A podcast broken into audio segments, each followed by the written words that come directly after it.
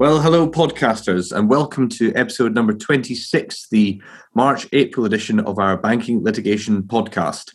Uh, hello from me in uh, now drizzly Dorset, and hello from my co host, Kerry. Hello, Kerry.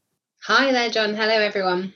And a thumbs up from behind uh, the glass um, from Annabelle. Hello again, Annabelle. Uh, okay, uh, we're kicking off today's podcast with a class on class actions. Uh, and we'll be starting by looking at some securities litigation decisions before we move on to class actions more generally. When it comes to securities litigation, we've really noticed an uptick uh, in recent interim judgments, uh, uh and that's particularly in the context of claims brought under Section 90A of FISMA. Uh, these decisions have provided some welcome clarity, I think it's fair to say, on procedural complexities associated with these claims. Uh, and with that, Manat, I will hand over to you, our guest speaker uh, for today. Welcome to talk us through the first of these cases. Thanks very much, John.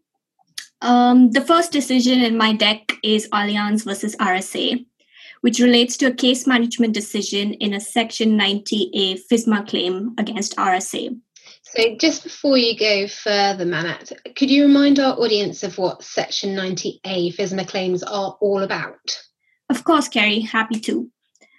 Uh, Section 90 FISMA applies to all publications an issuer makes to the market or whose availability is announced through a recognized info- information service other than prospectuses and listing particulars. It provides a remedy to investors who have suffered loss when buying, selling, or holding securities in reliance on information containing an untrue or misleading statement, or where there's an omission or delay in publishing that information. It's nice and snappy. To bring a successful claim, the investor must show that they relied on the defect, which is a serious hurdle to bringing such claims. In this recent judgment, the High Court was asked to consider a split trial proposal by the parties. And the key issue up for debate was whether those tricky reliance issues that I mentioned should be heard at the first trial or be held over to the second trial. And the outcome of the CMC was that the court agreed with the defendant that the reliance issues, issues should be considered at the first trial. Trial structure tends to be a key case management battleground in Section 90A claims, and decisions relating to split trial orders are far more significant than they may seem at first blush. And why, you might ask? Well, for a mix of both strategic and practical reasons. We often see claimants seeking to postpone issues involving reliance, causation, and quantum to the second trial because these are the issues that concern the conduct of the claimants. Postponement of these issues therefore leaves questions concerning the issues, issuer's alleged liability as the sole focus of the first trial, placing it right in the spotlight. Well, I suppose potentially rebalancing the pressure on, on, on each party, not just on the defendant. That's very interesting, Mana. Did the court set out its reasoning for the decision? It did, John. Referring to the factors which influenced its decision, the court was of the view that an early determination on reliance may increase the chance of settlement. It also commented that questions concerning reliance are prim- primarily factual, and so these should be determined as early as possible during the trial process. If I recall properly, uh, I think it was a particularly significant point in this case that the claimants had issued proceedings quite late in limitation period. Is that right? Yes, that's right, John. That factor was particularly decisive. So, in summing up, issuers can look at this judgment for support when advocating for a trial structure with a fairer allocation of the burden for preparing for trial.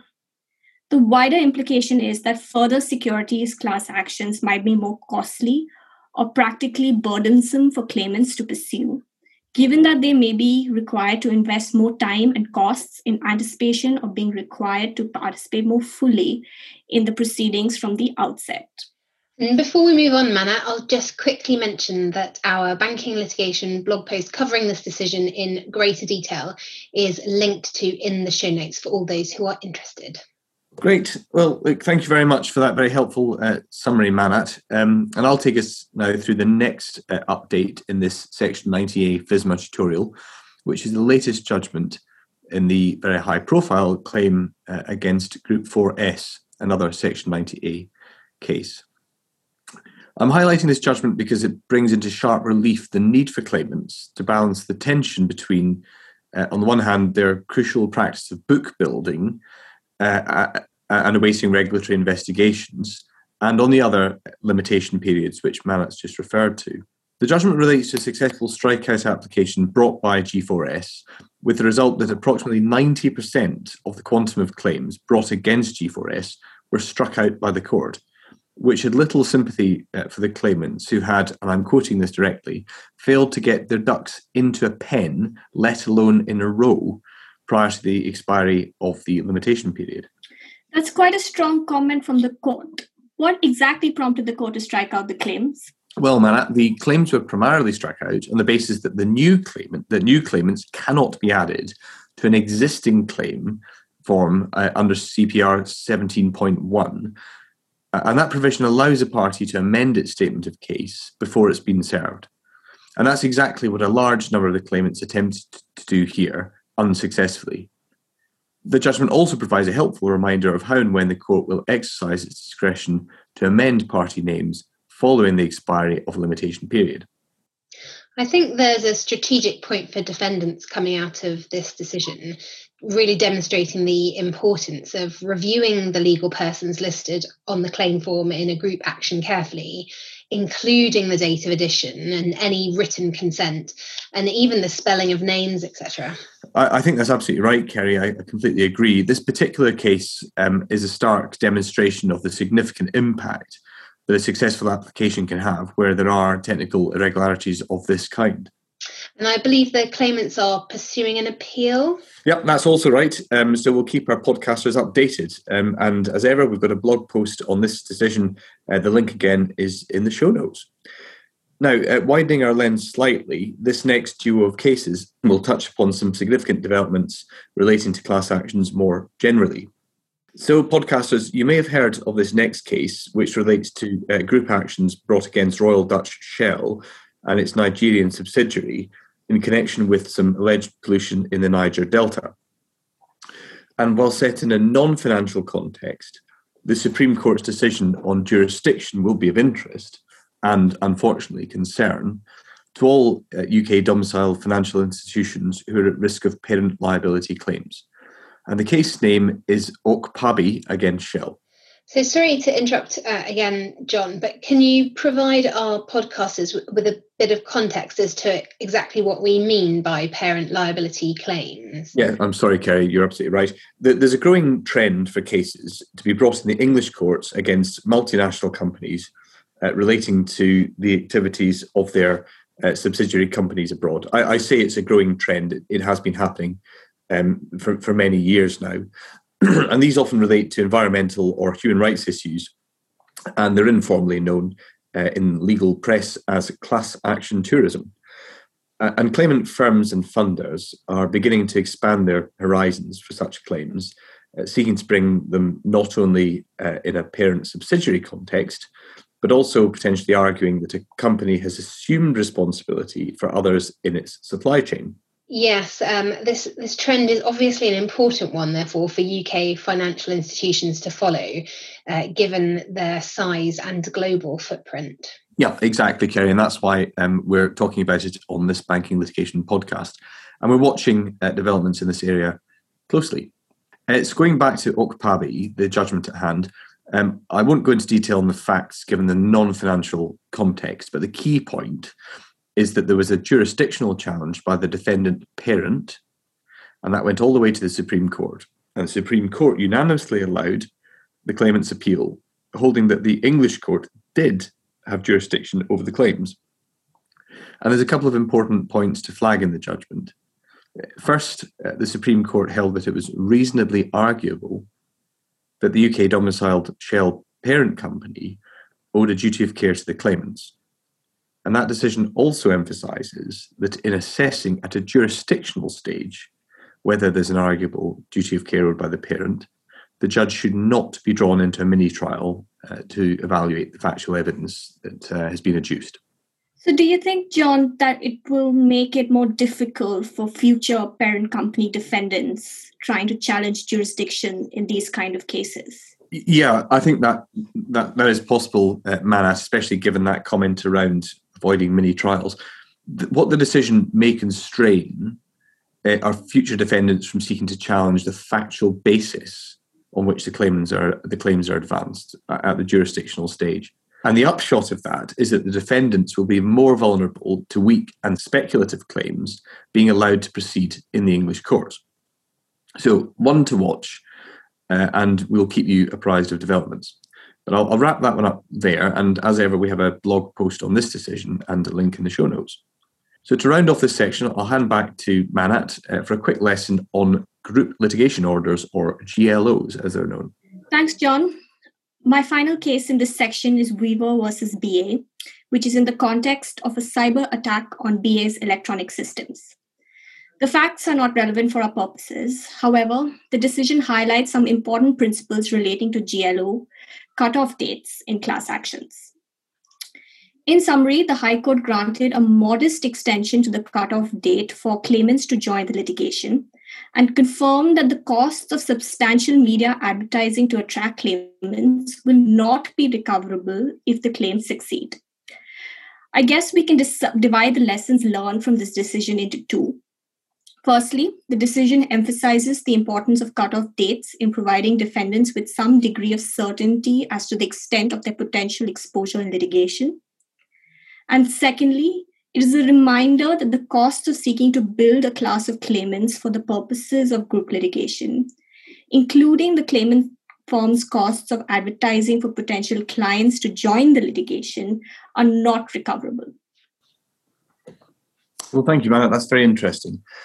Uh, and on that, I will ring the bell to conclude our School of Class Actions for today. Uh, but we're only midway through. It's over to Kerry now for a deep dive into a case falling within one of our classic podcast categories, mis-selling. Drum roll for Kerry. Well, thank you very much, John. So today I will be covering uh, Leeds City Council and Barclays, um, in which the High Court found that a claimant's awareness of a representation is an essential prerequisite to a claim for misrepresentation. I'll give our listeners a bit of background. After all, this is a deep dive. Um, uh, so here we go. It all started with the claimant local authorities entering into loans with the bank between 2006 and 2008. The interest rate payable under the loans referenced LIBOR, and the defendant bank was on the LIBOR survey panel. And after the LIBOR manipulation scandal surfaced, the claimants commenced an action against the bank, alleging uh, that fraudulent implied misrepresentations were made by the bank prior to their entry into the loans. In particular, the claimant said that the bank made representations to the effect that LIBOR was set honestly and properly, and the bank was not, nor had any intention of, engaging in any improper conduct in connection with its participation in the LIBOR panel. Now, Kerry, I'm getting some deja vu. Those allegations all sound rather familiar. Aren't they the same representations, perhaps, that were raised in Property Alliance Group? Yes, exactly, John. Gold star to you. Um, but in this judgment, um, there was a much more detailed focus on whether the claimants could say that they were aware that the relevant representation was made, or indeed if they even needed to prove that they were aware at all. As I said at the outset, the outcome of this decision provides confirmation that there is an awareness requirement in the context of misrep claims. So the, mis- the representee must have had some appreciation that a representation in the sense alleged was being made. Without it, a claim must fail. When you put it like that, Kerry, it seems sort of obvious that a party saying that it has relied upon a representation must also be able to say that it was aware of the representation being made. Yeah, that's true. But I think the healthy debate in this case and others demonstrates that the requirement for awareness has caused some controversy. Um, and now we have Leeds and Barclays, which provides welcome clarity and certainty on the issue. That's interesting. Did the court provide any explanation as to what is needed to satisfy the awareness requirement? Well, Manat, um, the court said that this will depend upon the precise circumstances. So, in some cases, the question will be what the claimant consciously thought, while in others, it may be better expressed by a focus on whether the representation was actively present in the representee's mind or some less stringent form of awareness. But the court very clearly rejected the notion that where a representor's conduct is said to speak for itself, then an assumption based on the representor's conduct will be enough. The court said that the awareness requirement still must be satisfied in those cases too. In this context, it's worth highlighting one of the claimant's arguments here, and that was that the criminal appeal in DPP and Ray confirmed that by entering the Wing Wah restaurant and placing an order for prawn chop suey and rice, Mr. Ray represented that he intended to pay the 47 pence, very reasonable, uh, that the meal cost. And so the argument goes that the waiter made an assumption based on the conduct of Mr. Ray so that there was no requirement for awareness. So that was what the court had held in DPP and Ray. But in one of the best footnotes to a High Court judgment that I have ever read, Mrs. Justice Cockerill pointed out that the decision in Ray was not inconsistent with the awareness requirement. She referenced the famous Rodeo Drive shopping scene in the movie Pretty Woman. Um, and I quote, I don't think we have anything for you. You're obviously in the wrong place. Uh, the scene in question helpfully illustrates the point perfectly.